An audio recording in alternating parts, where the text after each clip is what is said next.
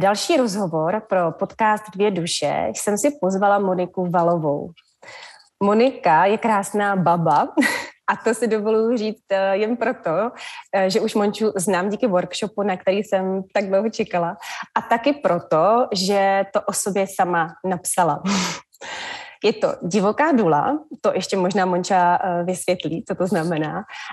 Laktační poradkyně, máma pěti dětí a šesté právě očekává. Je to žena pro mě s velkým Ž, takový symbol ženství a je také první certifikovanou poskytovatelkou ženské bylinné napářky, se kterou dělá osvětu v českých porodnicích a nejvíc si myslím, že ji můžete poznat z příběhů na sociálních sítích, kde právě inspiruje ženy svým obyčejně neobyčejným životem, aby byly šťastné ve svém mateřství a v rodinném životě. Moni, ahoj. Ahoj, já děkuji za takový krásný úvod. Nejvíc teda mi zarezonovalo to, že jsem sobě napsala, že jsem pěkná baba, tak ty si uh-huh. jeden post, jo? Jo, já jsem to hned využila a říkám, no tak to tam musím dát. a hned jak Monča se mi přihlásila, tak říkám, že jsi tak krásná. Takže jsem říká, jo, to tam úplně krásně trefíme. Ale Moni, tak možná ještě řekni, jo, než se tě zeptám na takovou jako víc uh, oficiálnější otázku té napářce. Co je to ta divoká dula? Protože ty jsi to řekla na workshopu a mě to hrozně jako zaujalo, protože se mi to spojení moc líbí a vůbec slovo divo, divoká je fakt moc hezký pro mě. Tak co to znamená? Mně to zase evokuje divokou včelu, která je vlastně jako taky strašně důležitá, že akorát uh, vlastně nezužitkováváme z ní tolik medu, nebo protože to je mhm. lesní včela, že jo. Ale mm-hmm. divoká důla vlastně i podle mě z té uh, divoké včely tak trošku se odvozuje, protože mm-hmm. to je zkrátka důla, která není certifikovaná, která neprošla uh, vůbec žádným zaškolením a nepatří do žádné důlí organizace, ale tak nějak si tu svoji cestičku mm-hmm vyšlapala úplně sama a, svýma zkušenostma a tím, že samozřejmě taky obcházím různé workshopy a, a vzdělávám se dál, ale není nade mnou vlastně žádná organizace a, a můj etický kodex je vlastně nastavený tím mým životním stylem. Mm. to nic proti ničemu, protože duly jsou vlastně volné povolání, takže k tomu není žádná certifikace potřeba a já už to dělám hmm. let, takže už, už jsem vlastně se dostala do fáze, kdy já učím další důly kolegyně a spolupracuju hmm. právě s těma důlíma organizacema. Mm-hmm, jo, děkuji moc. Já jsem právě si říkala, že to krásně vysvětlíš. A půjdeme teda uh, k bylinné napářce protože tu jsem od tebe nasávala právě na tom workshopu. A já ti považuji za takovou fakt jako reformátorku a tu bylinou na pášku totiž, jestli jsem to dobře pochopila, tak eh, vlastně nikde jinde v Evropě nenajdeme nebo nenabízí se. A přitom vlastně to není nic nového, stejně jako třeba u Reboza, jde v podstatě o znovu objevení této procedury. Uh, mohla bys třeba nám trošičku přiblížit právě ve zkratce něco k té historii a možná pokud si vzpomeneš, tak by bylo fajn uh, třeba i říct, jak si ji říká v jiných zemích, protože to je moc, moc hezký. Když tak jsem si to i napsala, ale kdyby no, tě to... Je to strašně moc otázek, ale uh, mm. chtěla uvést na pravou uh, míru to, že no, ona vlastně v Evropě se používá, Uh-huh. V tom nejsme úplně jediní, ale nepoužívá se v nemocnicích, potažmo porodnicích. Je v porodnicích. A, mhm. a vlastně už i v ginekologii. A to je taková uh-huh. moje cesta, kterou jsem se právě před pár lety vydala, že jsem se rozhodla, že nechci, aby tady tahle metoda byla jenom pro určité konkrétní ženy, ale že si myslím, uh-huh. že mohla zapadnout do života právě úplně všem. I těm, které se tak strašně brání slovu EZO, uh-huh přírodní žena, jo. Vlastně jsem, si, jsem se rozhodla, že je to tak uh, skvělá a jednoduchá procedura, že bych ji vlastně chtěla tady představit jako všem ženám bez nějakého zabarvení nebo zatížení uh, nějakou škatulkou. A proto hmm. jsem se rozhodla vlastně jít přes ty zdravotníky a představovat uh, napářku tam. A proto jsme vlastně i jako jediná země na světě, co mm-hmm. tak co takhle vím, nejenom v Evropě, kde se napářka oficiálně používá u porodu v porodnicích a mm-hmm. uh, teďka vlastně už na dvou IVF klinikách a často mm-hmm. vlastně ženy se mi ozývají s tím, že jim napářku doporučila ginekoložka, takže já jsem vlastně akorát dala tu patinu jsem jako osvobodila od nějakého zatížení a uh, uvolnila jsem vlastně tu proceduru tak, aby se nebyla s moderní medicínou, ale aby se stala vlastně jejím krásným doplňkem a to se vlastně nikomu ještě zatím ve světě nepovedlo. Tak proto jsi reformátorka. no, ale fakt. A když teda půjdeme do té historie, tak hmm. aby vlastně ženy, protože vím, že jsi psala, že si všichni myslí, že to patří třeba do Mexika nebo tak, ale že to vlastně takhle není. Hmm.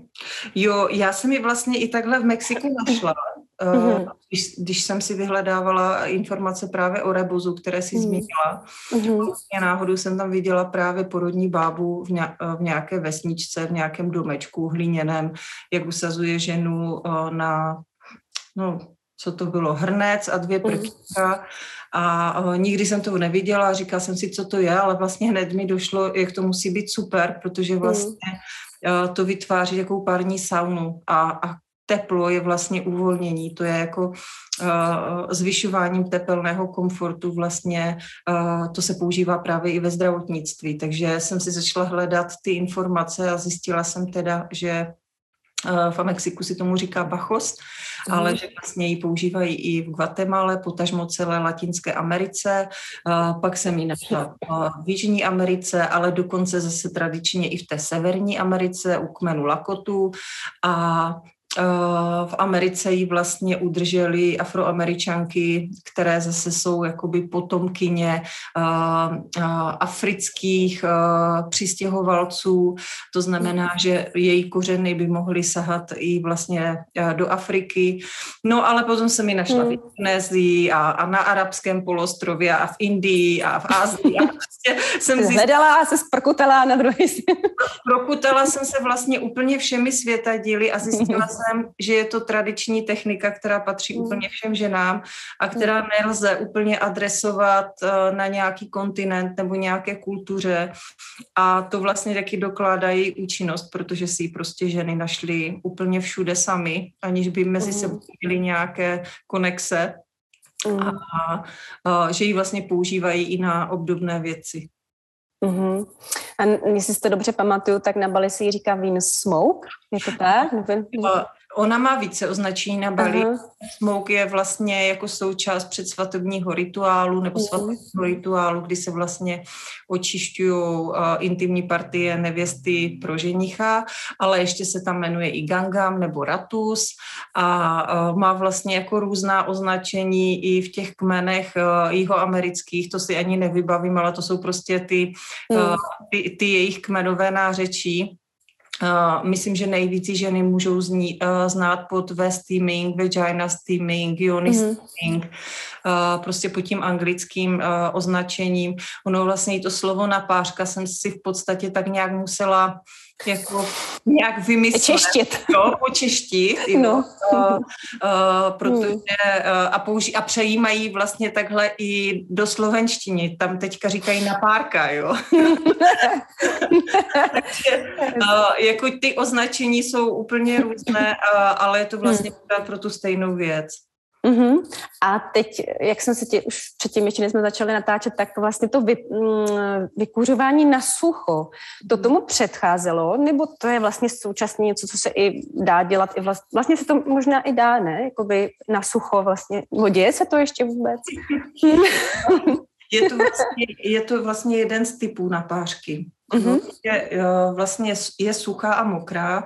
Mm-hmm. Já se tady snažím ženy učit tu mokrou, protože mám mm-hmm. pocit, že je taková silnější. Ta suchá je svým způsobem vykuřování. Mm. Znamená, že buď se zapálí nějaké nasušené byliny a vlastně uh, foukají se ženě na intimní partie, mm a většinou to má právě takový jako nějaký očistný charakter, nebo je to součástí nějakých šamanských praktik, babských praktik, kdy vlastně uh, očišťujeme ty orgány, uh, nebo kdy chceme jako přivolat lásku, jo, mm. nebo uh, zdraví, Zatímco ta mokrá vlastně kromě toho těch bylin a, a, a toho aroma, které má i ta suchá, tak má vlastně ještě větší účinky v tom tepelném a v tom, že vlastně je součástí hydroterapie, eh, kdy vlastně ta vodní pára, ve které jsou ty esenciální oleje vyvařené z těch bylin, tak kondenzuje na stehnech a na, eh, na pochvě a na hůvě a vlastně ty účinné látky se potom ještě díky tomu teplu dostávají do krevního oběhu, protože se krásně rozevírají i ty cévy a ty půl. Mm-hmm. Že mm-hmm. přijde, že tady tahle mokrá je taková jako účinnější ale hmm. používá se v dnešní době i suchá a je to zase promixované po celém světě, takže třeba ty afroameričanky používají tu mokrou, hmm. ale ti lakotové původní obyvatelé vlastně Ameriky, tak ti používají tu suchou. Mm-hmm, ty jsi tak trošičku už vlastně řekla i vůbec, co je to vlastně ta bylina napářka a vlastně k čemu je uh, dobrá teď v té formě hydro. Tak jestli bys to mohla tak jako nějak oficiálně popsat uh, tak a že nám přiblížit. Mm-hmm. Je to jednoduchá metoda, která se vlastně specializuje na posílení celé pánevní oblasti ženy, ale můžou samozřejmě si sednout na ní i muži, protože i muži mají pánevní dno, mají hemeroidy, můžou mít problémy s prostatou, a, takže u mužů vlastně to není nějak vyloučeno ale eh, primárně já ji učím teda jako ženskou metodu a učím ji ženy. A eh, je, vlastně funguje tak, že se uvaří byliny, eh, pořádně se vyvaří, tam je trošku jiný postup, než když si třeba děláme nálev z čaje, kdy by, by vlastně neměl být přelitý horkou vodou, neměl by se vařit, aby co nejvíce těch účinných látek v bylinkách zůstalo vlastně hmm vodě, kterou my vypijeme. Ale tady nepotřebujeme, aby zůstala v té vodě, ale potřebujeme, aby se vyvařila právě do té páry, aby, aby mohla potom kondenzovat, jak jsem říkala, v rámci té hmm. hydroterapie. Takže dostává se potom, dostávají se potom ty bylinky uh, do těla ne vrchem, ale vlastně spodem a zároveň se ty uh, vnitřní uh, orgány ženské prohřívají, roztahují se cévy, to znamená, že tam dochází k lepšímu prokrvení a tam, kde třeba je stagnace krve, a proto často třeba ženy i nemůžou otěhotnět, protože prostě ve stresu v nějakém ten životní styl není úplně ideální dneska, mají strach, tak vlastně se dostávají se dostávají vlastně do toho sympatiku, který uzavírá cévy v, v oblastech, které my nepotřebujeme, aby jsme nutně přežili. Mm. A hned první na ráně jsou vlastně pohlavní orgány. Takže mm. velmi často se stává, že třeba zdravá žena dobře vypadá, dobře jí, vypadá, že, že nic jako jí nechybí, ale nemůže mm hodně, protože hmm. zkrátka prostě uh, si to tělo řeklo, že teďka tou krví uh, nebude podpořo, uh, podporovat a vyživovat uh, vlastně ten hormonální systém nebo uh, ten rozmnožovací systém, ale bude se orientovat na to, aby přežila, takže podpoří srdce, plíce a mozek vlastně. To jsou ty nejdůležitější hmm. systémy, uh, hmm. aby jsme přežili. Mm-hmm. A teda No. Mm-hmm. no a potom si teda no. na internet s těma bylinkama sedne, že? To je, vlastně, to, je vlastně. to, už je asi jako, to už je asi úplně logické. Uh, sedne si, zabalí se uh, v pase těhotná žena pod pasem, aby si nepřihřívala vlastně miminko v bříšku. No a vytvoří si takovou opravdu jako uh, uh, parní saunu. Mm-hmm. Tak, takové parní sauny se zase používají v Turecku. Uh, takže fakt jako je ta napářka úplně všude a uh, tím, že se utěsní, tak se tam vlastně ta pára kondenzuje a, a ta teplota tam uh, stoupne, ale vždy to musí být samozřejmě na přijatelnou teplotu, tak aby to bylo příjemné a relaxační a uvolňující a tím vlastně nečerpá žena jenom benefity těch bylin, ale vlastně i toho uvolnění, toho tepla hmm. a toho relaxu, takže tam uh, se krásně jako spojuje to fyzické s tím psychickým. Mm-hmm, mm. Ještě k těm jednotlivým vlastně obdobím se pak ještě vrátím, ale taky jsem si četla, že se vlastně snažíš eh, vyvrátit i takové ty předsudky o té bline na pářce, domněnky o tom, že to je nebezpečné nebo nefunkční a že právě eh, si i pops, popsala, že to je vlastně stejně nebezpečné jako každodenní prostě pití kafe nebo čaje, jo? Jakože tohle, by byl, to by, tohle bych asi uh, třeba, jestli bys to mohla nějak jakoby přiblížit, protože tohle si myslím, že ženy opravdu nejvíc zajímá. Oni si představí hned, že se jakoby opaří a, a už v tu chvíli to třeba zbytečně zablokují v té hlavě. Mm-hmm. No, uh, rozhodně se určitě můžou opařit stejně, jako se můžou opařit právě tou kávou nebo čajem. Uh, pokud bychom prostě zalili uh, si čaj a hned bychom ho do sebe kopli, tak se prostě opaříme, to je jasné. A hmm. tež vlastně platí u té napářky, ale protože jsme uh, myslící inteligentní bytosti, uh, tak nepředpokládám, že žena, která si sedne na tu teplou páru a bude jí ta pára nepříjemná, takže zůstane sedět může se postavit. Hmm. Ale další uh, je ještě jako důležité, další aspekt, uh, který je důležitý, je mít tu pomůcku právě bezpečnou a vyzkoušenou, tak abych, uh, když ženu posadím vlastně na tu teplou páru, tak věděla, že ji nějak neopařím. Ale i přesto jí říkám, pokud to bude moc, tak se klidně postav, chvilku počkáme a potom si zase sedneš. Takže samozřejmě u téhle procedury je velmi důležité mít i bezpečnou, stabilní, pohodlnou pomůcku a, a, a vědět, jak s ní vlastně pracovat. Hmm. Ono jsou vlastně i možné alternativy, jak uh, ženy na pářku uh, vlastně si dělají. Často slýchávám, že třeba uh, používají hrnec do záchodu, nebo um, jaký další ještě možnosti vlastně mohou ženy, případně pokud um, to chtějí nejdříve vyzkoušet, a neinvestovat ještě tolik a nechat se přesvědčit tou vlastní zkušeností, tak co ještě dalšího můžou ženy, když tak vyzkoušet, protože vím, nebo pamatuju to, pamatuju to dobře, že jsi to úplně nedoporučovala, tento princip v tom, na tom VC. No, v tom záchodě se mi to nelíbí. Já teda proti tím alternativním pomůckám vůbec nic nemám. Uh, protože právě si myslím, že žena nepotřebuje, aby měla vyrobený nějaký jako šílený trup vyřezávaný, aby se potom na tou parou cítila jako bohyně. A ona opravdu jako stačí, ono stačí i prkínko, to je taky vlastně jeden z produktů, který prodáváme. Uh, úplně obyčejné prkínko s výkrojem, které se dá dát na velký hrnec, takový ten gulášový. Mm-hmm. A do se samozřejmě nalije jenom jako menší množství vody, třeba dva litry, mm. takže vytvoří vlastně takový sauna box, jo, ale i tam je mm. důležité samozřejmě, aby si žena vyzkoušela, jak dlouho tu vodu nechat chladnout, než si prostě na to sedne. Takže mm. rozhodně eh, nešířím to tak, že je třeba uh, mít nějaký trůn, jo. A určitě podporuji ženy i v těch alternativách, který má teda Nejčastěji si právě ženy píšou o ten, o, te, o ten záchod, jo, mm-hmm. jak, a, jak to tam udělat. Já to teda nemám úplně ráda, protože mm, záchod je místo, kde chodíme vylučovat a ne kde tu energii chodíme přijímat. A to, že je plný jako bakterií, to je jasné, má specifickou vůni, mm. chodíme tam prostě si ulevit jinak, jiným způsobem. Mm.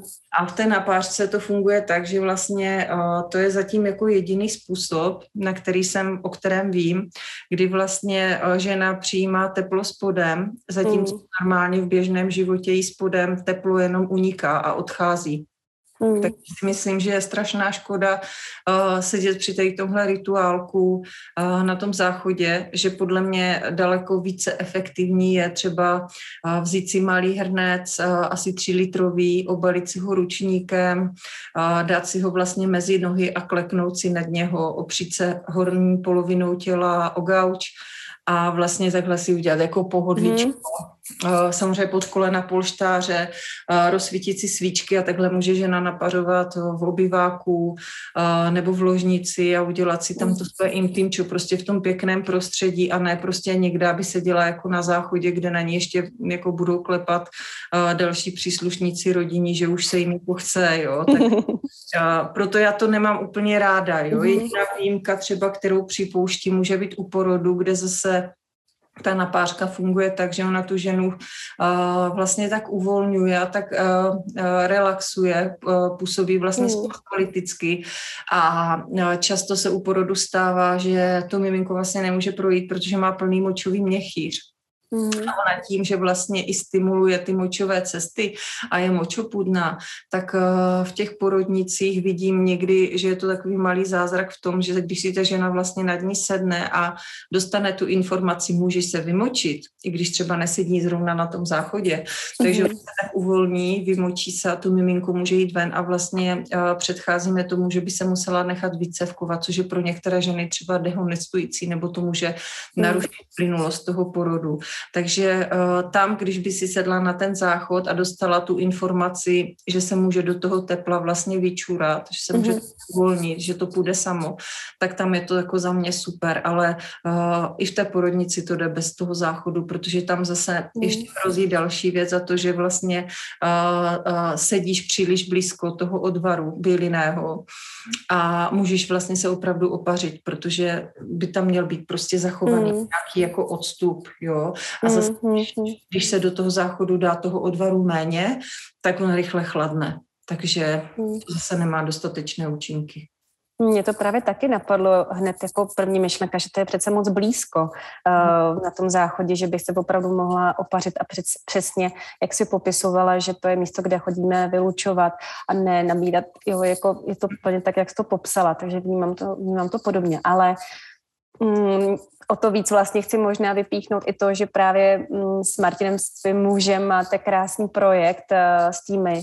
A tam právě nabízíte všechny tyhle pomůcky, které už já tak jako postupně tady u sebe schraňuju. A myslím si, že jakmile, no, jakmile, jakmile žena mm, si dopřává tu péči, tak si myslím, že jak i postupně chce si to udělat jakoby hezký a opravdu si vytvořit tak kolem sebe to prostředí, ten čas a udělat si tak, takový rituál. Ale on to vlastně už je takový rituál.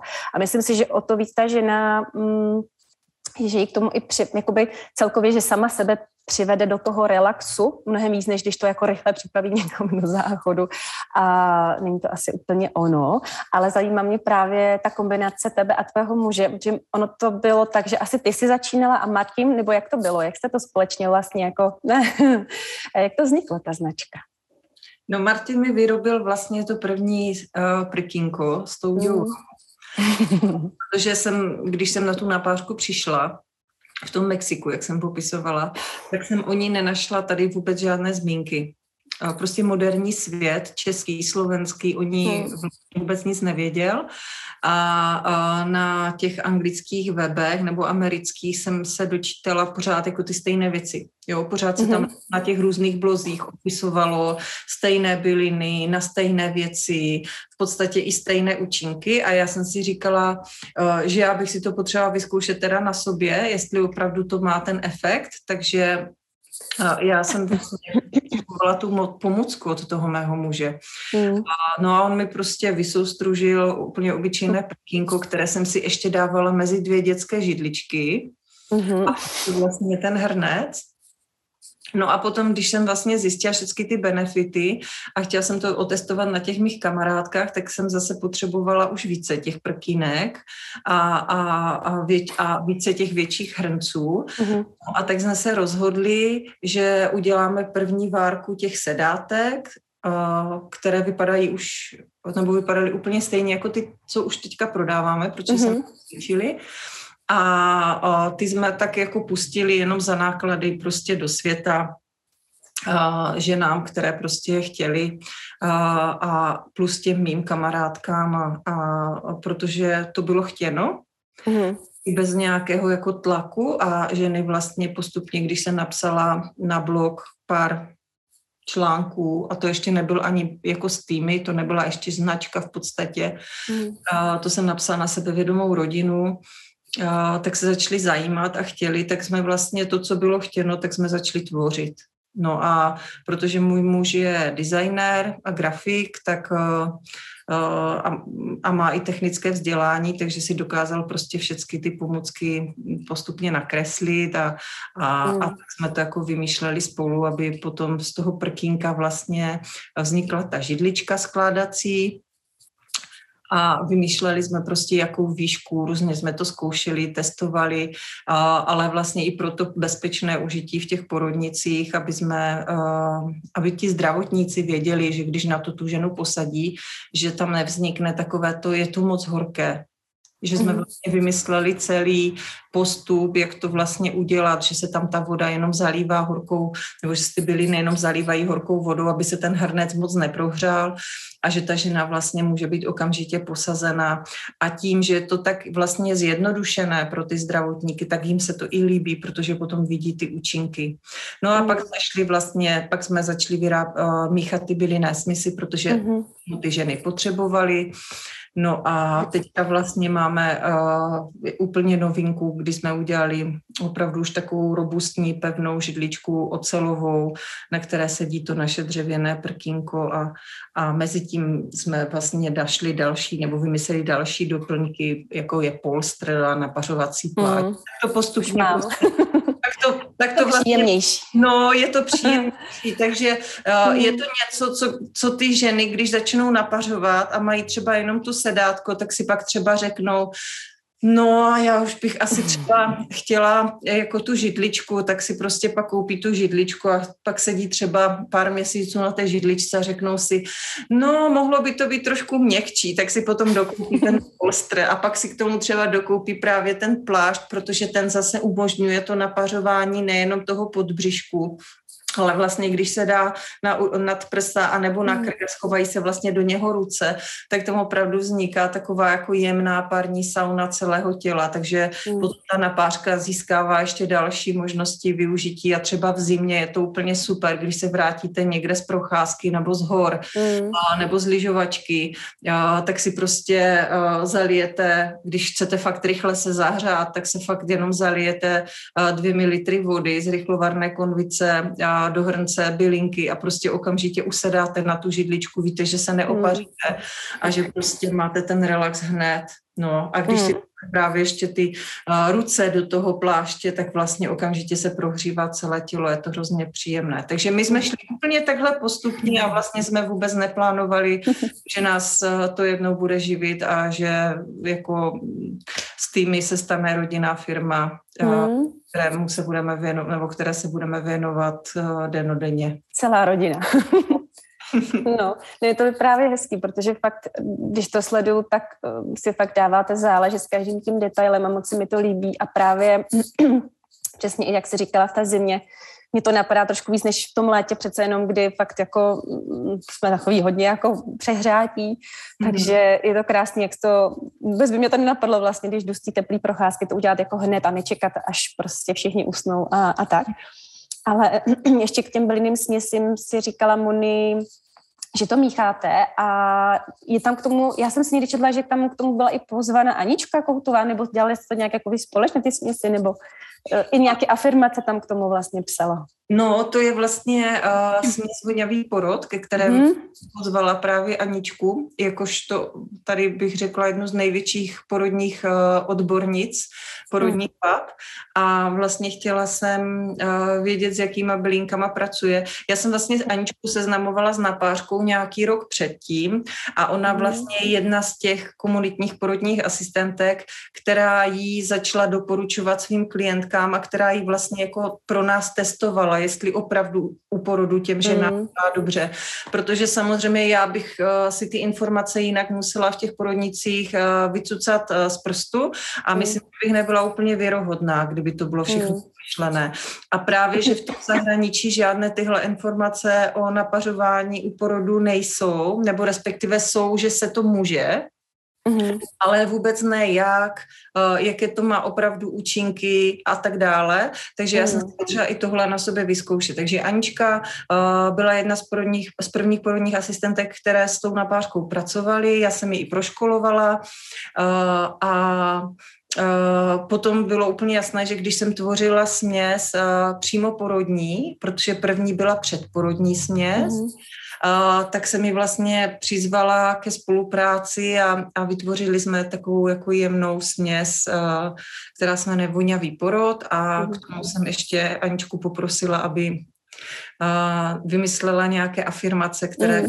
si dáme, protože uh, vlastně je to opravdu jako rituál. Už jako předporodní napářka je rituál a potom ta porodní sama o sobě taky ženě dokáže velmi mm. zpříjemnit porod, velmi ho zrychlit, uh, zlepšit to porodní tempo Mm-hmm. Když ta žena vlastně ještě dělá, jako zvykne na nějaké afirmace, to znamená, že aktivně pracuje uh, právě s tou svojí psychikou, tak to dokáže uh, strašně moc hmm. s tím teplem a s tím uvolněním a pak to teprve funguje. Mm-hmm. To musím, to musím uh, potrhnout, protože když teď jsem ženám um, prováděla předporodní rituály, tak jsem to tam nemohla dočkat, až to tam zařadím a měla jsem všechny teda po tom 38. týdnu, musím to tak jako těsně, 38. týden a fakt musím říct, že se to dá neskutečně jako vyšperkovat, že to je opravdový jako rituál a teď u toho přesně ta tibetská mísa a teď do toho říkáš ty věty a ty ženy, když mají zavřené oči, tak oni se opravdu mm, teď zpětně, když vidím tu zpětnou vazbu, tak vidím, že se v rámci této procedury fakt dostávají hrozně hluboko do sebe. A pak ještě následuje třeba ta rebouze masáž, tak to je už jakoby taková krásná jako třešinka. Ale fakt během té napářky vidím, když to říkám, tak oni fakt tom jsou hodně, hodně ponořené. Nikdo je nevytrhne ven a jsou tam, takže si myslím, že to je moc hezky vymyšlený koncept ještě v rámci takových jako rituálků. A mm, ty jsi vlastně mluvila o porodu a teď, když začneme tím těhotenstvím, tak uh, když se žena v těhotenství rozhodne si tu napářku dopřát, tak uh, já už jsem to trošku řekla, ale od kdy teda může dělat a co jí může přinést, aby jsme ty ženy trošku namotivovali právě k tomu, proč mají v tom těhotenství třeba dělat. Mm-hmm. Tak od 38. týdne logicky, protože od tohoto týdne i zdravotníci považují to uh, těhotenství za donošené, dokončené, mm. že hmm. když se narodí, tak vlastně nemusí do inkubátoru. Mm. Takže i psychologicky zase uh, do toho 38. týdne uh, my hmm. jsme zavřené, jsme zavřené, držíme prostě to miminko, nechceme ho pustit, jo, zvlášť ženy, mm, u kterých třeba zdravotníci předpokládali, že budou rodit dřív, že jim predikovali předčasný porod. Hmm. Tady tyhle ženy velmi často se zakousnou a hmm. drží. Jo, stáhnou prostě ty uh, svaly pánevního dna a uh, ustrnou vlastně, aby to miminko tam bylo. No a potom je moc fajn, když právě jim uh, ta napářka, ta teplá pára ukáže, kde ty svaly mají vlastně uvolnit, aby to miminko mohlo jít ven, protože potom je zase nežádoucí uh, to, že ten porod se nechce spustit, protože uh, třeba uh, mají strach nebo si podvědomě vlastně uzamkli ty porodní cesty.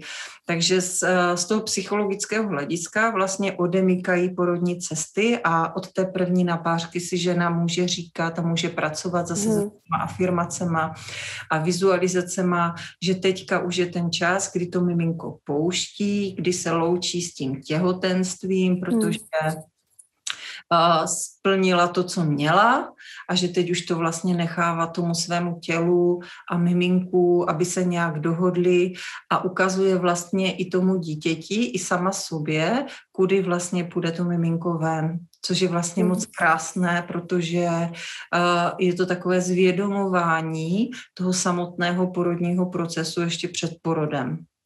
No hmm. a mám tady toho psychologického, to má zase ten vedlejší fyziologický účinek a to, že vlastně opět my prohříváme, to znamená roztahují se cévy, miminku se lépe i deří v bříšku, protože se mu lépe okysličuje skrze placentu vlastně krev, a nebo jde mu tam více kyslíku, což třeba funguje i u toho porodu, když naopak jako ty děložní stahy vlastně tomu miminku ubírají místo, a tak vlastně velmi často jsou ty děťátka v tísni a, a když se ta děloha zatáhne, tak se zatáhne vlastně i proudění toho kyslíku, toho okysličení, takže třeba u porodu to taky jako může pomoct tím, že to otevře zase ty cévy a tomu miminku mm-hmm. lépe. Takže uh, je, je dobře vyživováno vlastně, žena se určitě vůbec nemusí bát, že by se nějak přehřívalo, protože jednak je schované v té plodové vodě a jednak vlastně ona se balí pod bříškem, takže se to břicho nepřehřívá. No a uvolňuje vlastně svaly a zbavuje si i bolesti, které plynou z, z těch natažených vazů, ať už bederních nebo oblíva z děložní, a, takže a, přináší to opravdu jako úlevu. A myslím, že poslední, co bych zmínila, určitě bych to hmm.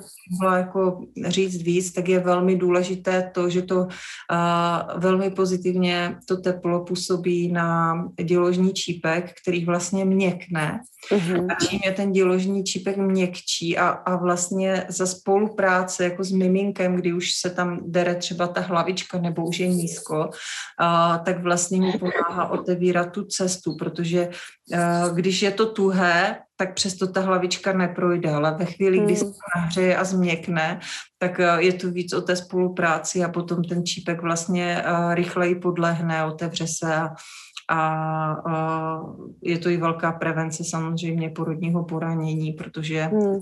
chčená a pravidelně a, posilovaná tkáň a potom a, potom vlastně způsobí to, že nenastane to porodní poranění. Mm-hmm. Jo? Mhm. Mluvíme o, samozřejmě i o hrázi, jo? Mm-hmm. ale můžou to být samozřejmě i ty svaly panevního. Mm-hmm. Mm, krásný. a ten porotou si popisovala, trošku jste naznačila a mě napadlo, když se žena rozhodne si vzít eh, na pářku porodu a nemá třeba ehm, k porodu svou porodní asistentku nebo dulu, tak eh, je dobré to zahrnout do svého porodního přání nebo komunikovat to nějak víc dopředu. Eh, jasně, žena si asi bude vybírat porodnice, kde jsou tomu naklonění. A jak bys vlastně třeba doporučila těm ženám tohle, mm, to předtím, víš, jako by si připravit, aby byly v pohodě, že samozřejmě nemusí k tomu vůbec dojít, protože ten proces je nevyspytatelný, ale jak třeba motivovat ty ženy k tomu, aby si třeba tu bylinu na pářku vzali k porodu je tak motivovat. Já si myslím, že když si přečtou ty účinky, anebo si hmm. prostě poslechnou to, co o tom říkám, tak to určitě budu chtít vyzkoušet, protože ženy jsou velmi motivované před porodem udělat cokoliv, aby ten porod prostě proběhl co nejrychleji, aby se narodilo zdravé miminko. Takže eh, co se týče motivace k porodu, to mám pocit, že ta je hmm. veliká, že spíš jako ženy potřebují motivaci, aby pokračovali pak v tom napařování po porodu mm-hmm. a, a v šesti nedělí a, a potažmo potom celý život. Ale myslím si, že v dnešní době už je opravdu uh, více jak třetina porodnic v České republice, které oficiálně s napářkou pracují, mm-hmm. uh, což je číslo přes 33. Uh-huh. A protože máme kolem 90 porodnic, já jsem jich objela už kolem 30, ale pak uh-huh. jsou porodnice, které si vlastně vytáhly ty informace právě z internetu, uh-huh. kde jsem třeba ani nebyla a nevím ani, že tu napářku vlastně tam dělají a pak uh-huh. až žen, které vlastně píšou, mě tam mi udělali, já nevím, třeba v Rakovníku jsem nebyla, tak tam mi udělali napářku a já jsem si říkala, aha, ale tam jsem nebyla, ale je to fajn, že se vlastně takhle jako rozšiřuje sama a že už už to jede bez toho mého, protože já jsem vlastně tři roky objížděla porodnice a ze začátku jsem jim musela tu metodu hodně představovat a hodně ji bránit. Mm-hmm. Před lékaři, kteří právě uh, tomu nevěřili, měli to v podstatě mm. za čarodějnictví, jo, nebo si našli nějaký článek uh, cizojazyčný, který od nějaké prostě třeba kanac, jedna kanadská lékařka tu, myslím, zmiňují všichni odpůrci hmm. na pásky. Je to jediný článek, která popisuje, že se nějaká starší paní prostě opařila jo, během té hmm. Uh, takže já jsem musela vlastně vysvětlovat, ukazovat, testovali jsme to, No a teďka teda musím říct, že uh, za poslední rok, co jsem objela porodnice, tak už je to úplně jinak. Já už jim mhm. vlastně jenom ukazuju, jak to dělat bezpečně a oni to vlastně sami chcou, oni s tím jako velmi chcou pracovat, uh, protože od uh, kolegyň z jiných pracovišť prostě ví, že to funguje a že to nemají rády jenom ty ženy, ale i sami porodní asistentky vlastně s tím mm-hmm. pracují. Takže jsem to fakt jako, se to úplně přehouplo a je to, je to teda technika, kdy já už nemusím jako nikomu dokazovat tu, bez, to, tu bezpečnost, ale už jenom vlastně ukazuji, jak to bezpečně použít a co nejjednodušeji. No, tak z toho mám radost. To znamená, že jsou i nemocnice, které ji třeba nepoužívají oficiálně, ale uh, jsou, pracují v nich porodní asistentky, které třeba už s ní pracují. Jo, takhle to mm-hmm. třeba je v Pardubicích, jo, není to úplně mhm. oficiálně, mm-hmm. ale berou už od nás prostě bylinky dlouho, tam uh, jedna porodní asistentka to tam se snaží taky jako rozšířit, jo. Takže mm-hmm. uh, a rozhodně i porodnice, kde to teda nedělá vůbec nikdo, tak uh, si myslím, že už ví, co to vaginální napářka je, když to ta žena řekne. Což je taky super, jo, protože uh, na ní nikdo nevyvalí jako oči, prosím tě, co bys to jako chtěla, ale řekne OK, okay. A, a řekla bych, že na 90%, možná už fakt jako na 100% té ženě řeknou, uh, víme, o co se jedná, my vám to tady umožníme, ale musíte mm-hmm. přinést všechny pomůcky, protože tady nemáme. Mm-hmm. Jo, takže myslím si, že to zázemí už je obrovské a samozřejmě je i fajn třeba, uh, pokud žena se připravuje vaginální napářkou na porod a chce ji potom u porodu použít, uh, tak si do té porodnice, kterou si vybrala, zavolat nebo se zeptat na mm. porodnice nebo v ambulanci, uh, jestli to bude umožněno a za jakých podmínek. A potom mm. se dát do toho porodního přání. Mm-hmm, jo, super. Já vím, že jsi říkala, že, že se ti tvé bývalé povolání, právě mm, vystudované právo, hodilo právě na začátku, kdy jsi pak byla v té roli té obhaj, obhajkyně a že právě u té mužské zase uh, straně, na té mužské straně ty doktoři asi k tomu byli skeptičtější a že by to opravdu um, prostě typy žen, které jsou spíš ty výlí, tak si myslím, že by to bylo náročné hrozně to ustát a to je super, prostě, že to fakt, jak říká, že letos už je to o tom, že to jdeš jenom přednést a že už nemusíš prostě uh, se obhajovat, což je hrozně náročný vlastně být takhle motivovaná. Ale právě, že motivace je právě ten výsledek těch žen, což je, což je super. A dokážeš tak jako trošičku zmapovat, kde se to používá, víc si tady na Moravě. Já mám takový pocit, že ženy si hodně pochvalují právě Moravu a vůbec celkově prostě ten přístup a, a ta péče a vůbec um, porody víc než třeba v těch Čechách. Máš, máš uh, takový stejný vzorek? Eh, já vlastně tím, že díky uh, napářce jsem měla možnost nahlédnout do opravdu jako spoustu porodnic po celé republice, seznámit se se spoustou uh, porodních asistentek, uh, i lékařů, hmm. ale vlastně i jsem mohla jako mm, si jako nacítit ty jednotlivé pracoviště, tak to, co si říkala, je pravda na Moravě uh, zažíváme, nebo jsme možná už před pár lety začali zažívat takovou jako větší osvětu, která se ale teďka už třeba do těch Čech pomalu taky dostává. Už uh, řekla bych, že třeba před těmi čtyřmi, pěti lety to byla fakt hruza, mm. A, a, a teď už prostě pracují porodní asistentky v těch jednotlivých nemocnicích, aspoň třeba tí jednotlivci jinak a vybočují z toho systému a snaží se ty věci dělat prostě více citlivěji a ličtěji, s větším ohledem na ženu jako rodící ženu a ne na pacienta. Ale uh, tady na Moravě uh, severní, bych řekla, ještě abych to jako úplně specifikovala, protože no. myslím si, že, že ta severní Morava tady, že to je jako hnízdo, ten moravskosleský kraj, jo? že odsaď vlastně všechny tady tyhle v uvozovkách vymež, vymoženosti, které by měly být ale vlastně přirozeně jako všude, protože tady mm-hmm. o to podpořit ženu v těch jejich přirozených uh, potřebách pudových během porodu, tak ty jsou tady jako úplně rozjeté a v podstatě tady skoro nelze šáhnout jako vedle, když chce jít žena rodit, jo, tady mm-hmm. možněno úplně všechno, velmi se tady podporují, teďka v Havířově mají dokonce i rodinný pokoj, kde žena čeká na porod s celou rodinou, jo, že jako ještě... To je pro mě novinka, to je No, to je ještě jako vlastně některé porodnice úplně science fiction, jo, nebo to, že mm-hmm. tady máme v poru Porubě zase už dlouho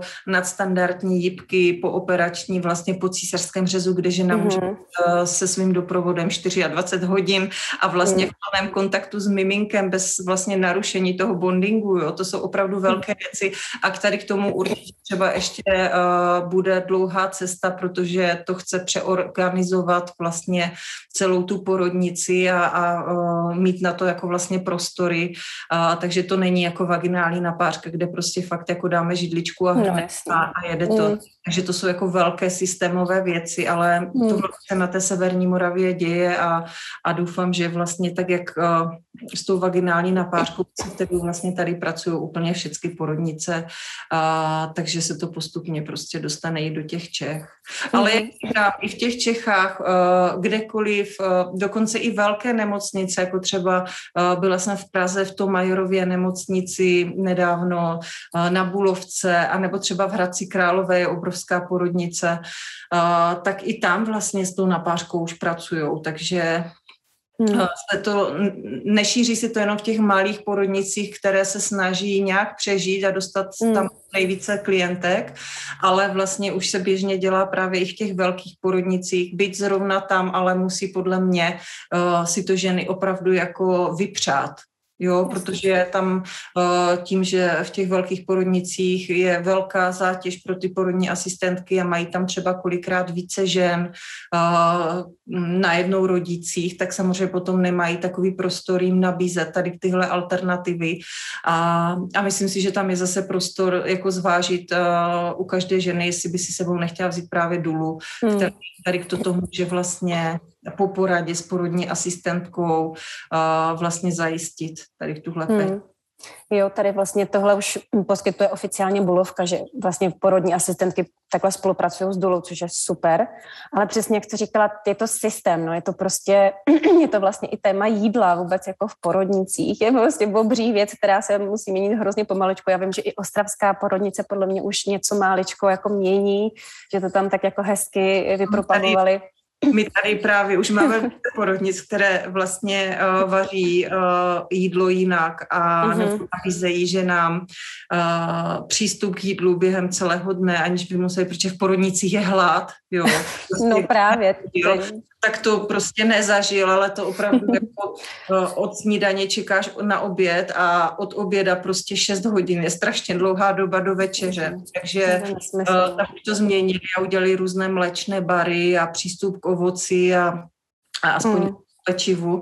A, a není to jenom v Ostravě, no, ale už to Frídek a Havířova. A je to super prostě, jo. Zase jsme tady jako na mačkaní, máme tady hodně těch porodnic a oni vlastně mezi sebou konkurují.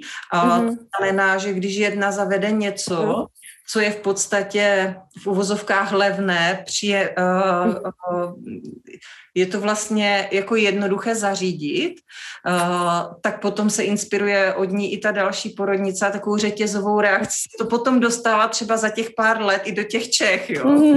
jo, já si myslím, že oni nechtějí, nikdo nechce jako zaostat a všichni chtějí samozřejmě jako příval těch, jak bych říkal, fakt klientek, žen hmm. a je to super, že to takhle funguje, že už to jako pochopili, že to takhle je a samozřejmě asi to jídlo se těžce, to je samozřejmě nějaká i rozpočtová věc, ale přijde mi to tak nelogické, že ženy po porodu mají prostě třikrát denní jídlo, je to rohlík s pomazánkovým staveným sírem, tak to je opravdu, ale tak musím vyzvihnout ten náš kraj, protože jako úplně ještě v tomhle našem oboru, třeba i v mém, nebo respektive v tom třeba fyzio, fyzioterapeutickém, je tam zase Marika Bajerová a všechny tři vlastně jsme ze stejného města, což mi přijde úplně úžasný, jakože jsem fakt jako uh, úplně hrdá na to, že to tam takhle hezky uh, roste a že to, že to fakt je, že myslím, že i ta Marika vlastně uh, vynesla ven tu ginekologickou fyzioterapii, takže je to, je to, je to super.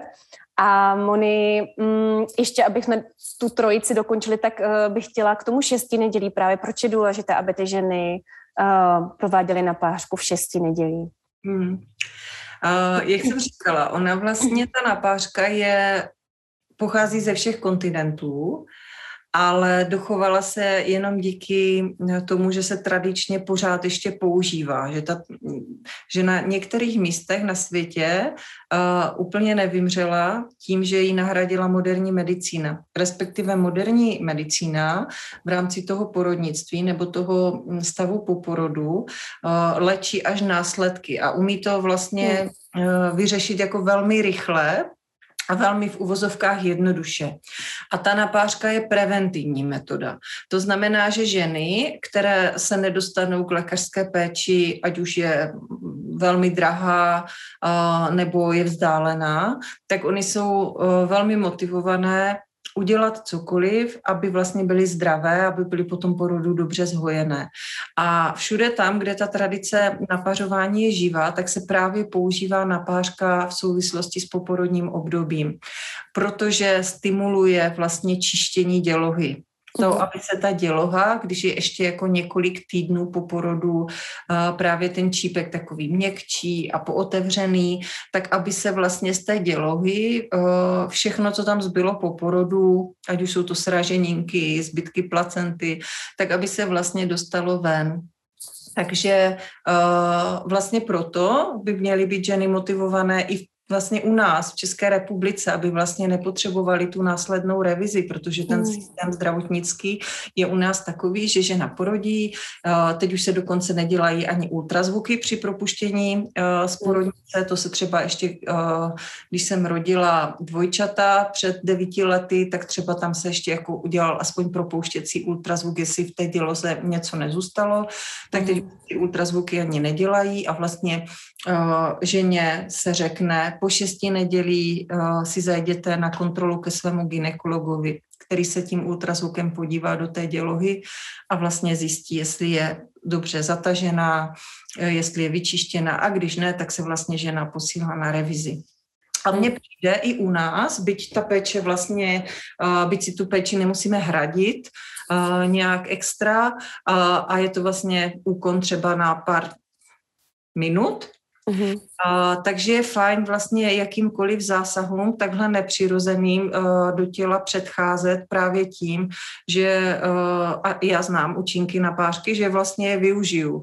To znamená, že, uh, že si nastimuluju tu dělohu, nastimuluju si vlastně svým způsobem i to čištění a tím vlastně podpořím ten přirozený odchod těch očistek a toho čištění, mm. ale i to vlastně zrychlím, protože tím, že umožním zase tomu čípku být měkčí, tak přes něho může projít něco daleko uh, rychleji, než uh, když on prostě je už tuhý a uh, často třeba ženy přestávají krvácet, protože třeba ten čípek ucpe nějaké koagulum nějaká větší sraženina a, a myslí si, že jsou vlastně dočištěné, ale tam vlastně to do, k tomu dočištění nedošlo a tam právě pak hrozí ta následná revize. Takže na tou napářkou uh, se zase mohou rozkrvácet a dát si pauzu, protože když krvácí, tak se dál nenapařuje, ale uh, může se napařovat, když ta žena vlastně se čistí už jenom jako do hněda.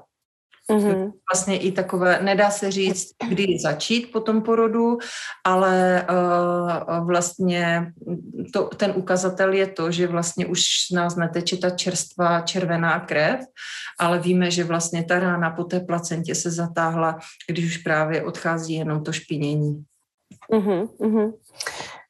My jsme teď zmínili takové ty nejstěženější období těhotenství porod a šesti nedělí, ale vlastně jsme nezmínili, eh, kdy nejdřív vlastně může žena eh, holčička možná i napařovat a vlastně dá se to samozřejmě pak používat až do konce života, předpokládám, protože o tom se moc nemluví. Já si pamatuju, jak jsme se um, na tom workshopu tam představovali a nevím, jak se jmenovala porodní asistentka. Tvoje kamarádka začala právě mluvit i v souvislosti s, tom, um, s tím obdobím prostě menopauzy a já jsem si to hned spojila prostě s i třeba s um, generací mojí maminky a nevím, byla jsem taková úplně rozněžněla, že mě to strašně rozplakalo, jak vlastně tohle můžu ještě já přinést třeba svojí mamince, takovou hezkou péči, což uh, to víme sami dobře, že vlastně ta generace našich maminek si tu péči moc uh, nedopřávají, ne, neumí prostě si odpočinout. My se to taky pořád ještě učíme, kor, teda naši, naši maminky. Takže kdy nejdřív třeba může, můžou ženy uh, napařovat a jak to třeba může pomoci třeba i ženám um, právě v rámci té menopauzy? Hmm. Hmm. No ideální vlastně uh doba si myslím, jako zase úplně není, že bych to nějak ohraničila, ale možná bych to spíš ohraničila tím, kdy to děvčátko je schopné říct, jestli je mu to příjemné nebo nepříjemné. To znamená, že třeba eh, pokud má, nevím, tři letá holčička problémy se záněty močových cest, tak tam jako v těch třech letech bych to ještě úplně neriskovala, ale mm. počkala třeba na čtyři, pět roků, až ona fakt jako je schopná eh, se na tu židličku posadit a říct, je mě to příjemné nebo není.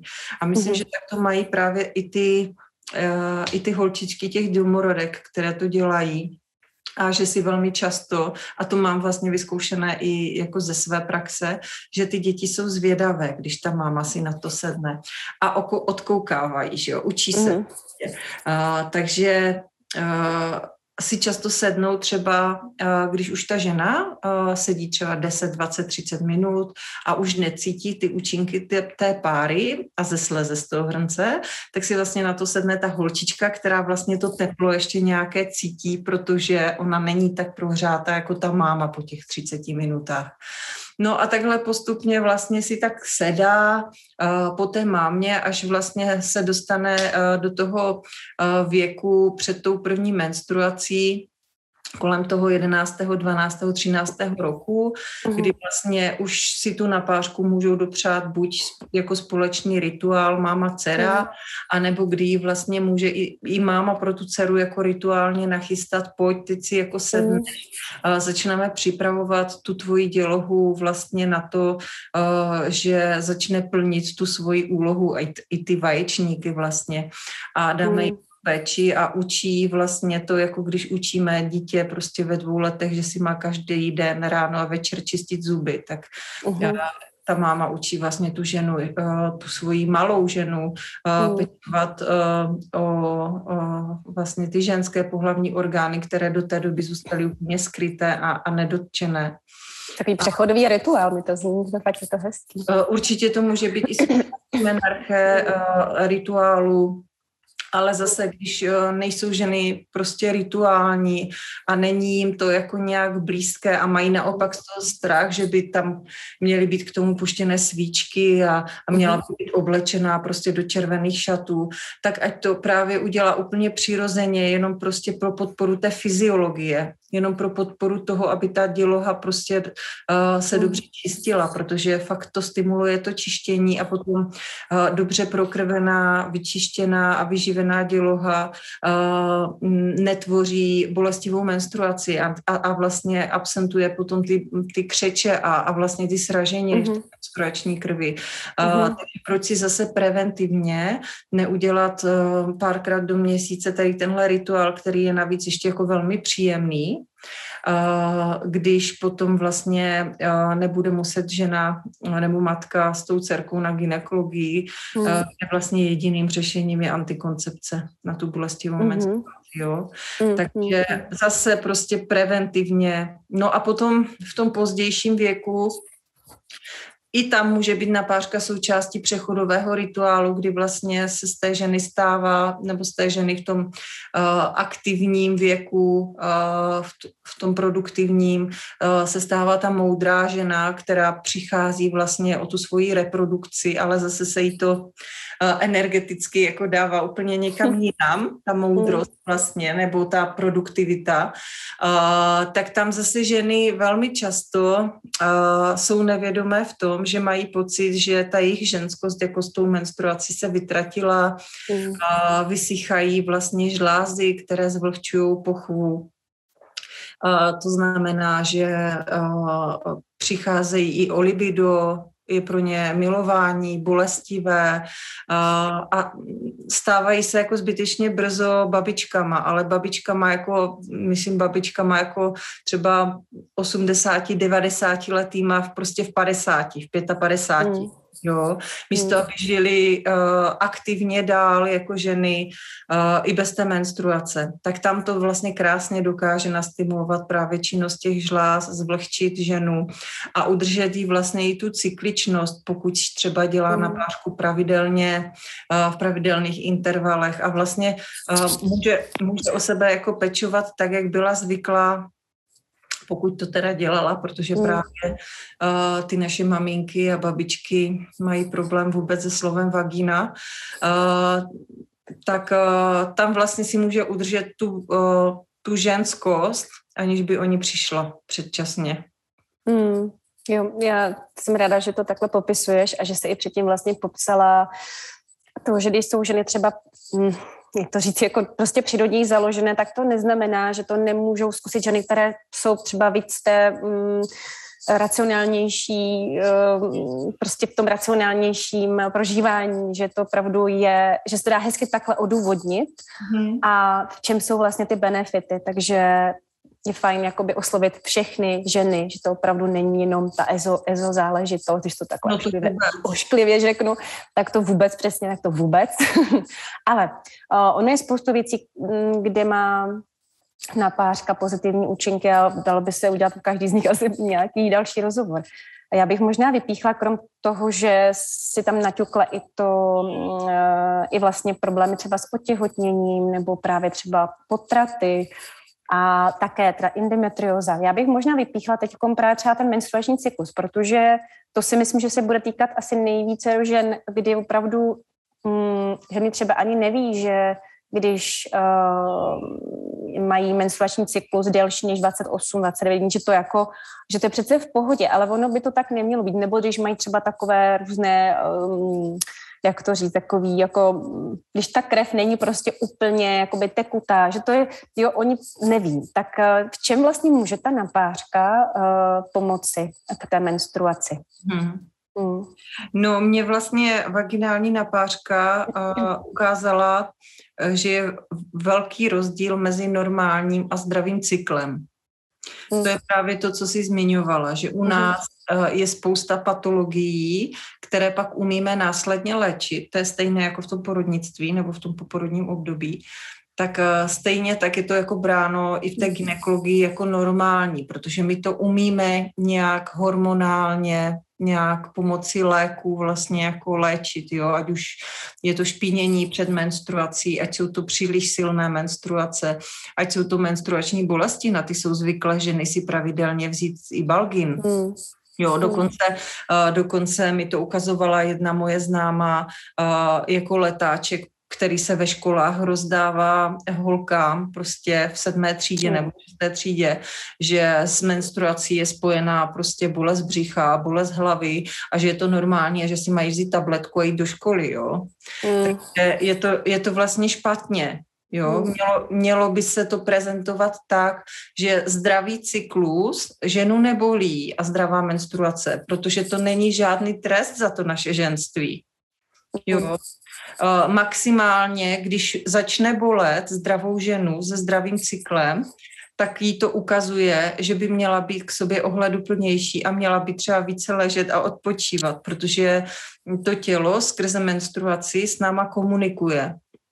Takže když já budu mít, uh, když budu mít prostě půl roku úplně zdravou menstruaci, cyklus kolem těch 28, uh, když prostě budu mít menstruaci pět dní, uh, adekvátní množství menstruační krve a šestý měsíc mně přijde menstruace s obrovskou bolestí břicha, mám tam prostě sraženiny, tak mě to prostě říká Moni, zaměř se na to své tělo, pomož mu nějak. A já mu nemůžu v tu chvíli menstruace pomoct jinak, než si lehnout.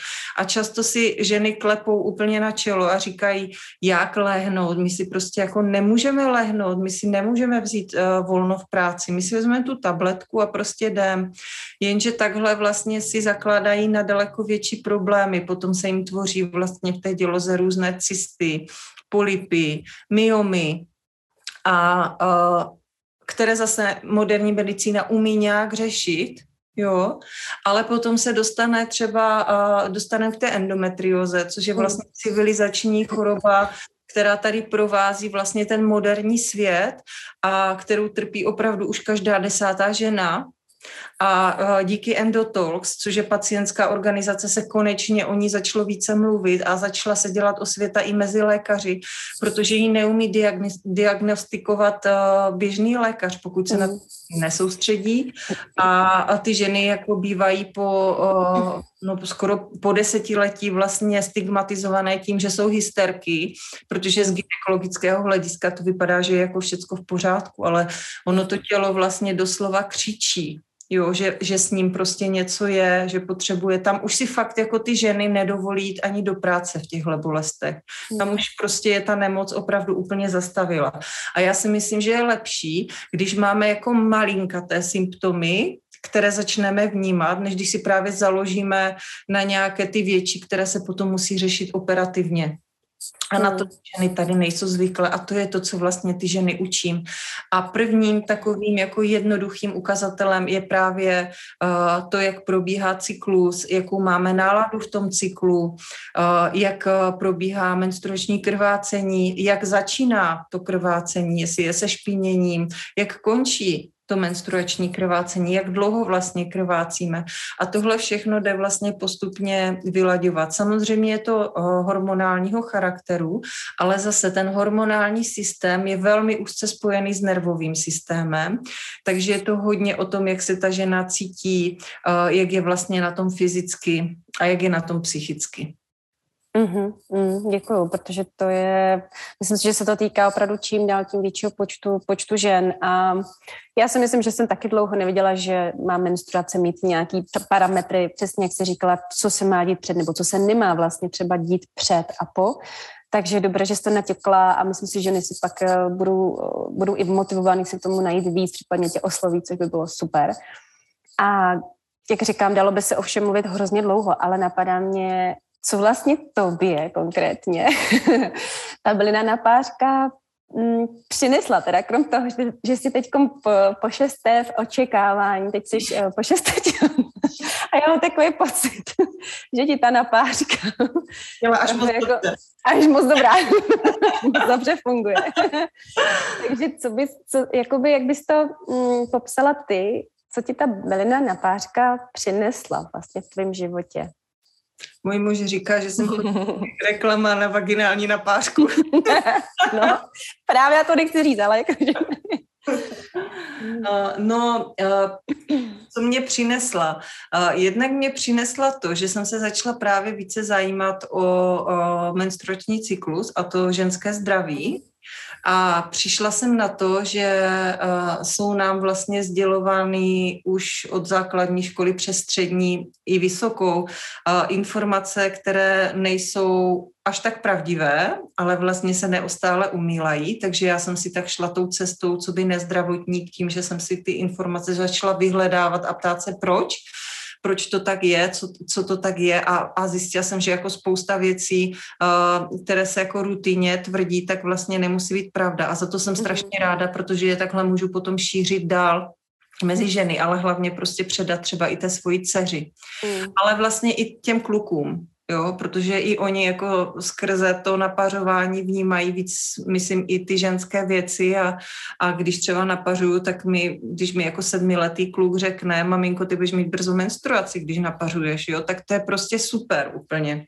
Mm-hmm. Takže toto. Mm-hmm. Uh, pak mě přišlo, uh, uh, přinesla do života vlastně ozdravení uh, uh, vaginální mikroflory, uh, mývala jsem problémy s kvasinkama, uh, potom se vlastně vytratili, měla jsem problémy s PMS, úplně odešel, úplně pryč, až tak, že mě prostě začne třeba krvácení, no teď ne samozřejmě, ale a začne mě krvácení a já si řeknu, aha, už, jo, že třeba mm-hmm. vůbec nevím, jo, že, že na to úplně zapomenu a nemám prostě žádné jako fyzické ani psychické symptomy té blížící se menstruace. A to, a právě z tady k toho potom z té vlastní zkušenosti můžu jako říkat taková silná tvrzení jako to, že uh, tou uh, menstruací nás jako Bůh nechtěl potrestat jako ženy. Jo, aby jsme byli prostě v nějakých bolestech a vidím, že je to o té komunikace jako se sebou a umění číst vlastně v tom svém těle. Mm. A potom mě vlastně přines uh, i práci, kterou jsem si vlastně ani nemohla vysnít, o které jsem vlastně ani nevěděla. A uh, to je vlastně to proškolování uh, těch zdravotníků a přibližování vlastně uh, jim jak jinak pracovat vlastně s tou ženou v, tě, v té porodnici. Ukazovat jim úplně jako jinou cestu, kterou jim vlastně nikdo v té škole neukázal.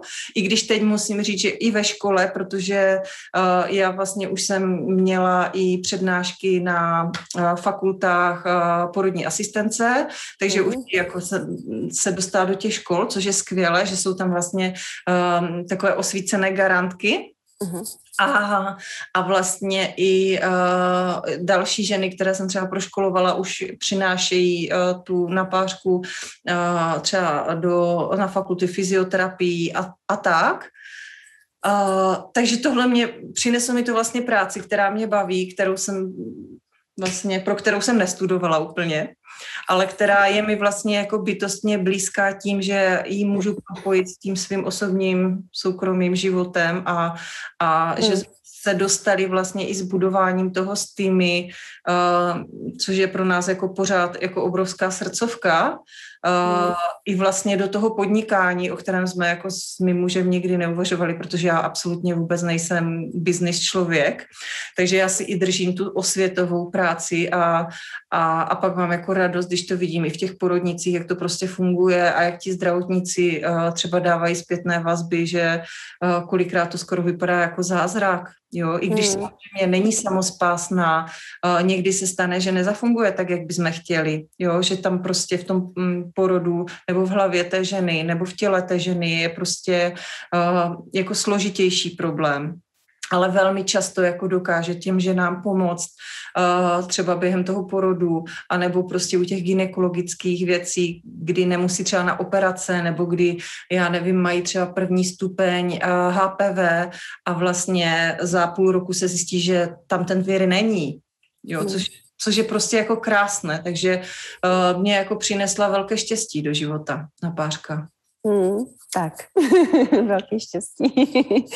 no, ty si právě naznačila tu rodinu a mně se moc líbí, jak píšeš eh, na sítích, i když ty sítě mají to svoje a dokážou nám pěkně um, bych řekla, zavařit, když nejsme ukotvení v tom, jak vlastně chceme um, do svého života zahrnout, ale přijde mi, že právě hezky motivuješ a vůbec inspiruješ ty maminky, těhotné ženy uh, v tom, aby fakt byly v tom svém mateřství fakt spokojené, šťastné. A přijde mi to přesně takový to um, neobyčejně obyčejný, obyčejně neobyčejný, prostě takový normální, víš, a že tam prostě nic nějak jako nepřikrášluje, že tam prostě otevřená, tak možná v tomhle tom, jestli bys mi řekla právě, co dělá u vás doma, protože máte pět dětí, jedna holčička, že jo? A teď já, když mám dva kluky, tak já si představím čoromoro úplný.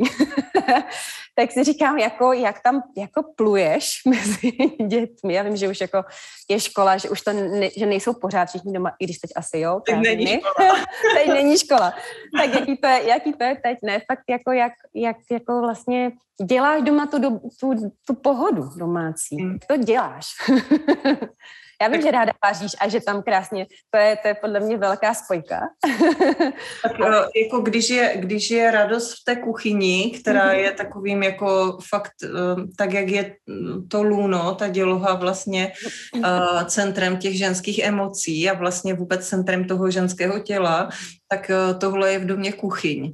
A v té kuchyni jako, mm, samozřejmě jsou i chlapy, kteří dobře vaří, já nejsem úplně pro takové to genderové rozdělení rolí, ale jako přirozeně si myslím, že to funguje, že ten chlap fakt jako se stará prostě eh, o tu zahradu třeba, jo, poseká ten trávník a žena prostě ho osadí těma kitkama, tak muž prostě by měl přinést ženě od dveří ten nákup a, a pomoci to třeba vybalit a ona mezi tím prostě vaří. Takže prostě ta rodina uh, žije vlastně v té kuchyni. My ji máme spojenou s, eh, s větším obyvákem.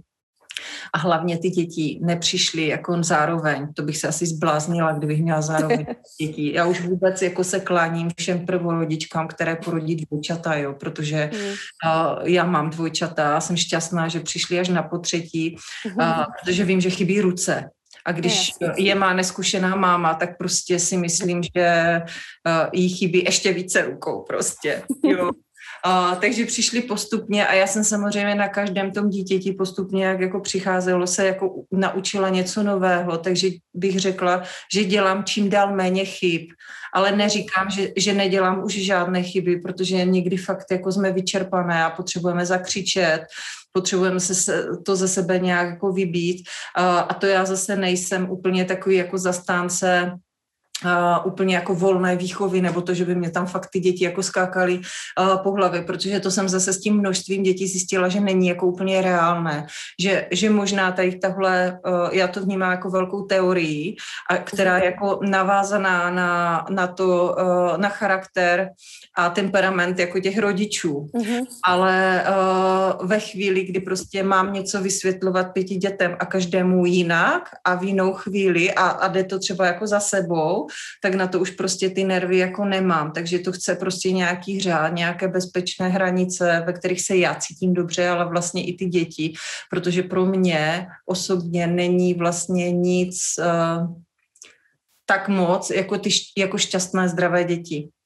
A vlastně úplně věřím tomu, že i uh, to štěstí a radost těch dětí se vlastně projevuje v tom zdraví.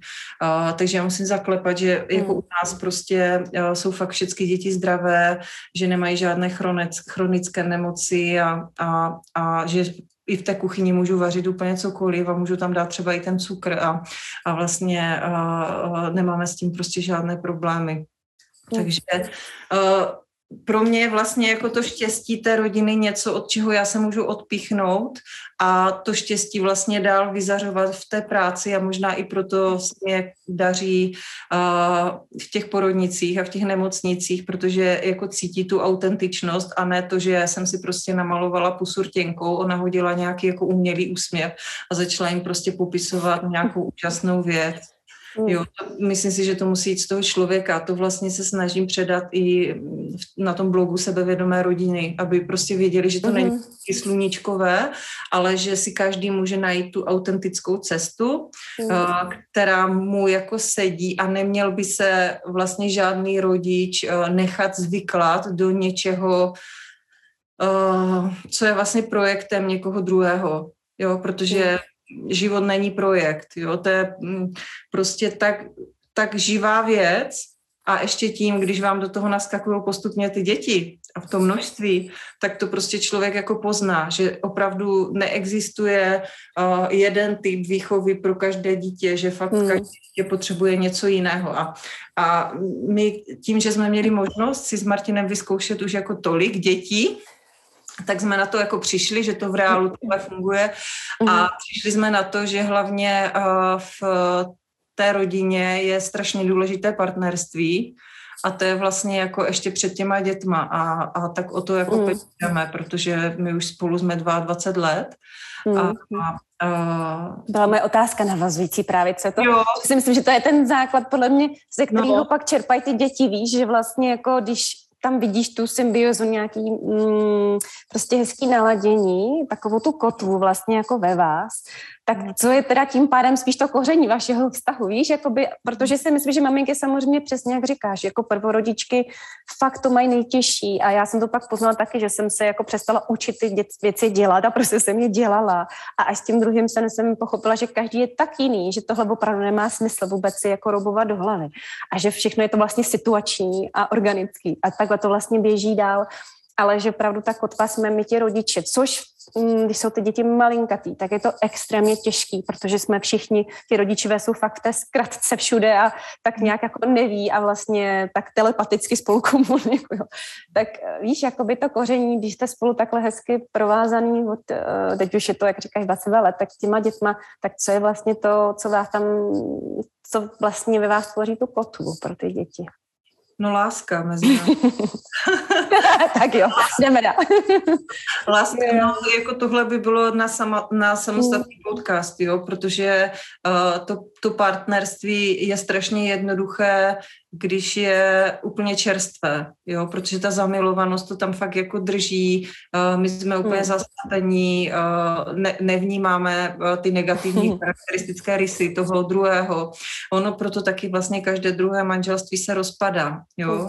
a nebo i spousta partnerství je právě bez uzavření toho sňatku a pro mě třeba osobně je strašně důležité, když muž ukáže ženě, že mu stojí za to, aby se stala jeho uh, životní partnerka, ale i s tím papírem, jo, i s tím hmm. rituálem přechodovým, uh, protože často vlastně uh, mají lidé spolu děti, ale vlastně nevezmou se a ta žena velmi dlouho Uh, no, když se nevezmou vůbec, tak vlastně celý život jako trpí tím, že mu nestála za to, aby si ji vzal. Že, mu že si prostě spolu udělali ty děti, jo, což je ale závazek pro ní. Jo, protože když oni se potom rozejdou, tak ty děti zůstávají s tou ženou a, a muž uh, většinou uh, vlastně vytvoří novou rodinu.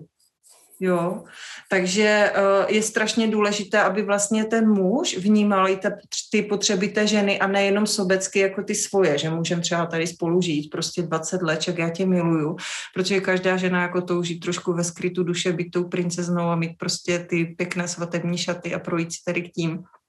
A tím to jenom začíná vlastně, jo, to jsem vlastně dala jenom takové to do očí bíjící, ale je spousta hmm. věcí, které my ženy třeba držíme v sobě a neumíme těm mužům říkat.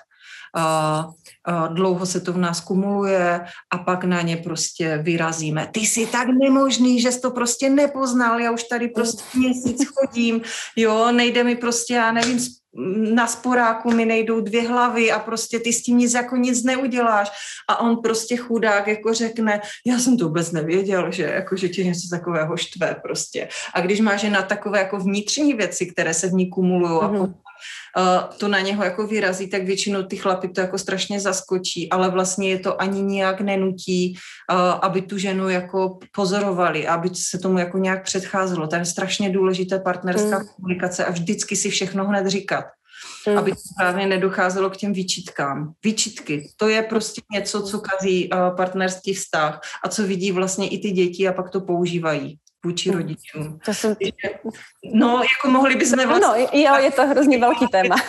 Jo, je, to jako, je to hrozně krásné, já to mám ráda a nejradši mám, uh, když o tom můžu mluvit s tím svým mužem, protože uh, uh, mě jako vždycky baví, co řekne, jo. Vy jste měli přece, počkej, vy jste přece měli, před rokem to bylo, že jste měli takový jako uh, Instagramové živé vysílání, kde to bylo.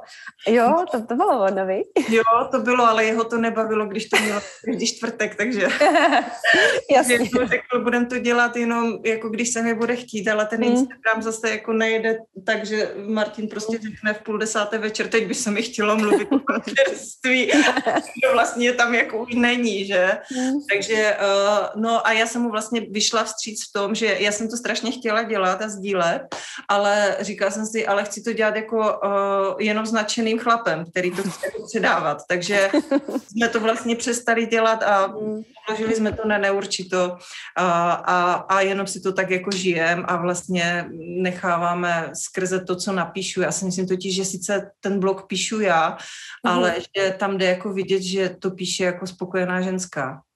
Mm, ne, která, jako, která Já jsem to ani nezmínila právě, že máš ten blog, že to ještě vlastně ve, píšeš články a jsem si říkala, že už to asi víc přemysťuješ na ty sítě, ale, ale pořád je to teda aktivní a píšeš, píšeš o, články. Já vlastně ten blog jako nepíšu, máme stránky sebevědomá rodina CZ, mm-hmm. ale vlastně všechny, všechen ten obsah je uh, na Instagramu a na Facebooku. Mm.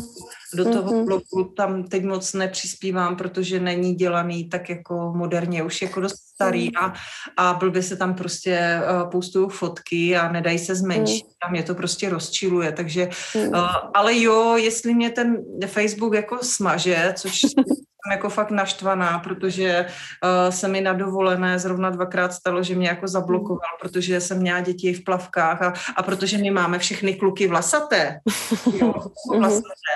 A byli v plavkách uh, a neexistují dvojdílné plavky pro kluky, jo, tak jsem byla už jako dvakrát pokárána za to, že jim lezou těm holčičkám ty bradavky vlastně, jo. Jo, jo. A vzhledem tomu, že se jako nemám kam odvolat, tak eh, teď hmm. tam jako vysí nějaká 14-denní hrozba a mám tam jako vykřičník jak blázen, že uh, jestli ještě jednou jako poustnu nějakou fotku, což se jako stane to já vím, protože ty fotky, hmm. které jsem tam zveřejnila, byly od oběda, jo. Mě vůbec jako šlo, že vlastně uh, Šimonovi je jedna bradavka, jo. Ale jo, to si člověk vůbec ne, jako takže ne, je možné, takže je možné, že když mi jako Facebook úplně jako zabanuje a prostě mm-hmm. mi uh, ty stránky, na kterých je fakt jako nádherná komunita, mm-hmm. uh, uh, musím říct, že je fakt nádherná komunita, protože tam nejsou žádní hejtři. Mm. Mm-hmm. A, a jsou tam fakt takový jako podporující lidi na jedné vlně, jo, kteří i mi dávají kolikrát podporu. Mm. Až mě smažou, tak budu muset ty stránky předělat, aby se mi tam jako ty články zveřejňovaly a, a, a zase jako oživím, no. Tak ať tě nesmažou hlavně, ale ne, tak já si myslím, že dneska to tak je, že lidi jsou zvyklí číst si prostě spíš tam, ale já si třeba taky jednou za čas ráda počtu další článek, klidně třeba, když to není často, ale vlastně je delší, to je to takový náročnější, to možná jakoby napsat, ale přijde mi to, jo, přijde mi to, jak to popisuješ, tak je to, je to tak, no, že vlastně ten vztah a vůbec jako tak to je gro prostě pro tu rodinu. Ale stejně si myslím, že tam zase, a ještě před tím vztahem si myslím, že je ještě to důležité se něčím jakoby zazdrojovat a ty jako máma, pak ano. jako pěti dětí, tak co ty nejradši děláš, aby ti fakt bylo jako hezky, teda, že to vaření to vím a vím i makrame, to jako řeknu na to. Jo, nahám si makrame. No je to samozřejmě, já jsem fakt na prvním místě, pak je to partner, mm. jsou ty děti, jo. Tohle je standard, který mm. prostě se dozvíme ve všech jako konstelacích a, a chytrých knížkách a je to jako pravda. Ale právě v té velké rodině uh, bych nemohla být já, pokud bych neměla podporu toho muže protože by si vlastně celou mě rozebrala ta rodina. Takže hmm. proto vlastně jsem mluvila o tom partnerství, protože to je strašně důležité, kdy ten partner navnímává potřebu té ženy a řekne, můžeš si to dovolit, jdi někam, Jo, hmm. zajdi si, umožni si to, lehni si, na tady ti uvařím čaj a umožní ti vlastně tu chvilku, aniž by ty si vlastně, když máš tu svoji chvilku, kterou potřebuješ, celou dobu přemýšlela, ty jo, můžu si to vůbec jako dovolit, to je takové blbé, já tady teď ležím a on tady prostě, jo, uklízí, nebo potřebuju tady prostě uh, udělat večeři a jo, ale mm. toho chlapa tam je takové, ne, ty teďka ležíš, máš prostě, uh, uh, máš prostě svo, svoje chvíle tady, aby si právě pak mohla vstanout a jít nám třeba jako tu večeři nachystat, ale absolutně vůbec nemyslí na to, jestli si mm. to můžeš dovolit, protože si to musíš dovolit, abys vlastně byla šťastná a spokojená spokojená, protože to je zase to, je zase to stejné. Potom staneš a uděláš to s radostí, i tu večeři. I když jako pět dětí chce ode mě vždycky chcou každý něco jiného, jo. Ale uh, od manžela prostě jim stačí jedna věc, nebo když nejstarší syn, jako když jsme pryč s manželem, tak jim chystá večeři, tak jim nasype vločky, zalije mlíkem a jsou všichni na jezení hned, jo. Mm-hmm. Ale, ale já to dělám ráda, protože já jsem právě zazdrojovaná tím, že můžu být i sama za sebe a že si prostě pro mě třeba je i uh, velká radost připravovat ty ženy k porodu, jo, nebo to, že k těm porodům si občas zajdu, já těch žen nemám právě, mm. abych skloubila více těch svých činností a proto je to pro mě pořád takové jako velké zaujetí a wow mm. a mhm. vlastně koníček. Nesklouzla jsem do té rutiny, kdy chodím pětkrát uh, za měsíc k porodům, ale nechávám si třeba jeden, dva Hmm. A toho prostě uh, a, a vlastně tu energii si potom jako nesu sebou zpátky. Takže hmm pro mě je tohle, pro mě je radost dělat tu napářku a, a mluvit o ní plést si to makrame, uh, uh, jít prostě za kamarádkama, jít ven, anebo být prostě sama doma. Já úplně miluju, když všichni spadnou a já prostě zůstanu. Jo, to často tam sdělí. No, a s kočkou. S kočkou a ještě. kočky mám ráda, a, ale víš co, nic není jako nějaký jako koníček, že by to byl Jo, ale jsou to ty tvoje prostě zdroje. Všechno mhm. to tak do sebe jako, jako krásně zapadá a tak se doplňuje, že je tam od každého mm. trošku a, a pokaždé mm. si tu chvilku jako najdu jinak. Ale i jako třeba to pečení nebo vaření, někdy si tak jako vymýšlím něco, co trvá prostě díl a nebaví mě to samozřejmě, když mě stojí uh, za zadkem a chcou prostě, abych něco udělala, podala. Víš, i tohle je vlastně uh, něco třeba peču, tak i na to potřebuju ten svůj čas, abych to udělala jako ráda, jinak bych s tím šlehla nejradši někam. Takže tak všecko práce. Pro mě vlastně koníček je i ty děti, i to partnerství, i ty moje koníčky, i ty moje zvířata. Nemám nic, pro co bych se jako nadchla a dělala jenom to. Ani ta napářka u nás jako nehraje jenom prým, už je to jako součást vlastně toho našeho života. Mm-hmm. Moni, eh, krásný povídání. Moc děkuji za, za všechno. Já bych ještě rozpovídala se o tím těhotenství a tak, ale jak říkám, každý téma má svůj, bych chtěla svůj podcast, ale možná nějak jako završíme, co by třeba zkázala maminkám, který se fakt jako cítí ztracený v tom svém mateřství. Možná je to vlastně ten, ta odpověď je možná celý ten podcast, ale co ti tak jako napadá? co ti tak jako napadá? Jako já, já úplně nevěřím na, na obecné rady. Jo, nemám ráda generalizování. Uh, já si myslím, že vlastně každá žena, když by měla ten prostor pro sebe, uh, tak by tu odpověď vlastně v sobě našla. Uh-huh.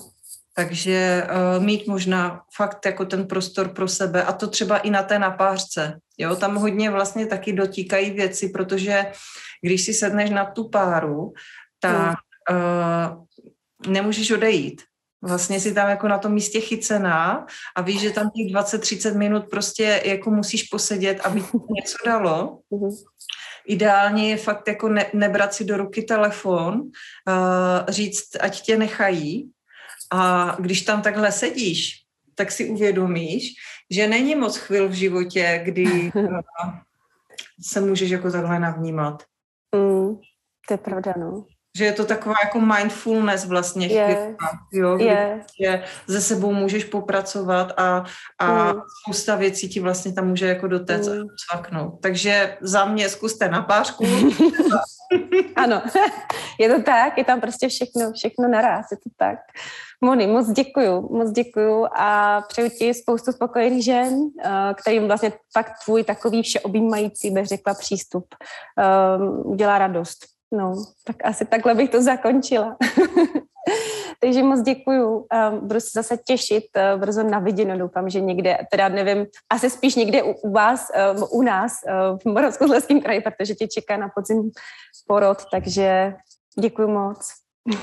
A já děkuji za pozvání a tobě taky přeju, ať se ti daří a, a všem ženám, které nás poslouchají nebo se na nás dívají, tak ať jsou šťastné a spokojené. Tak jo, tak ahoj.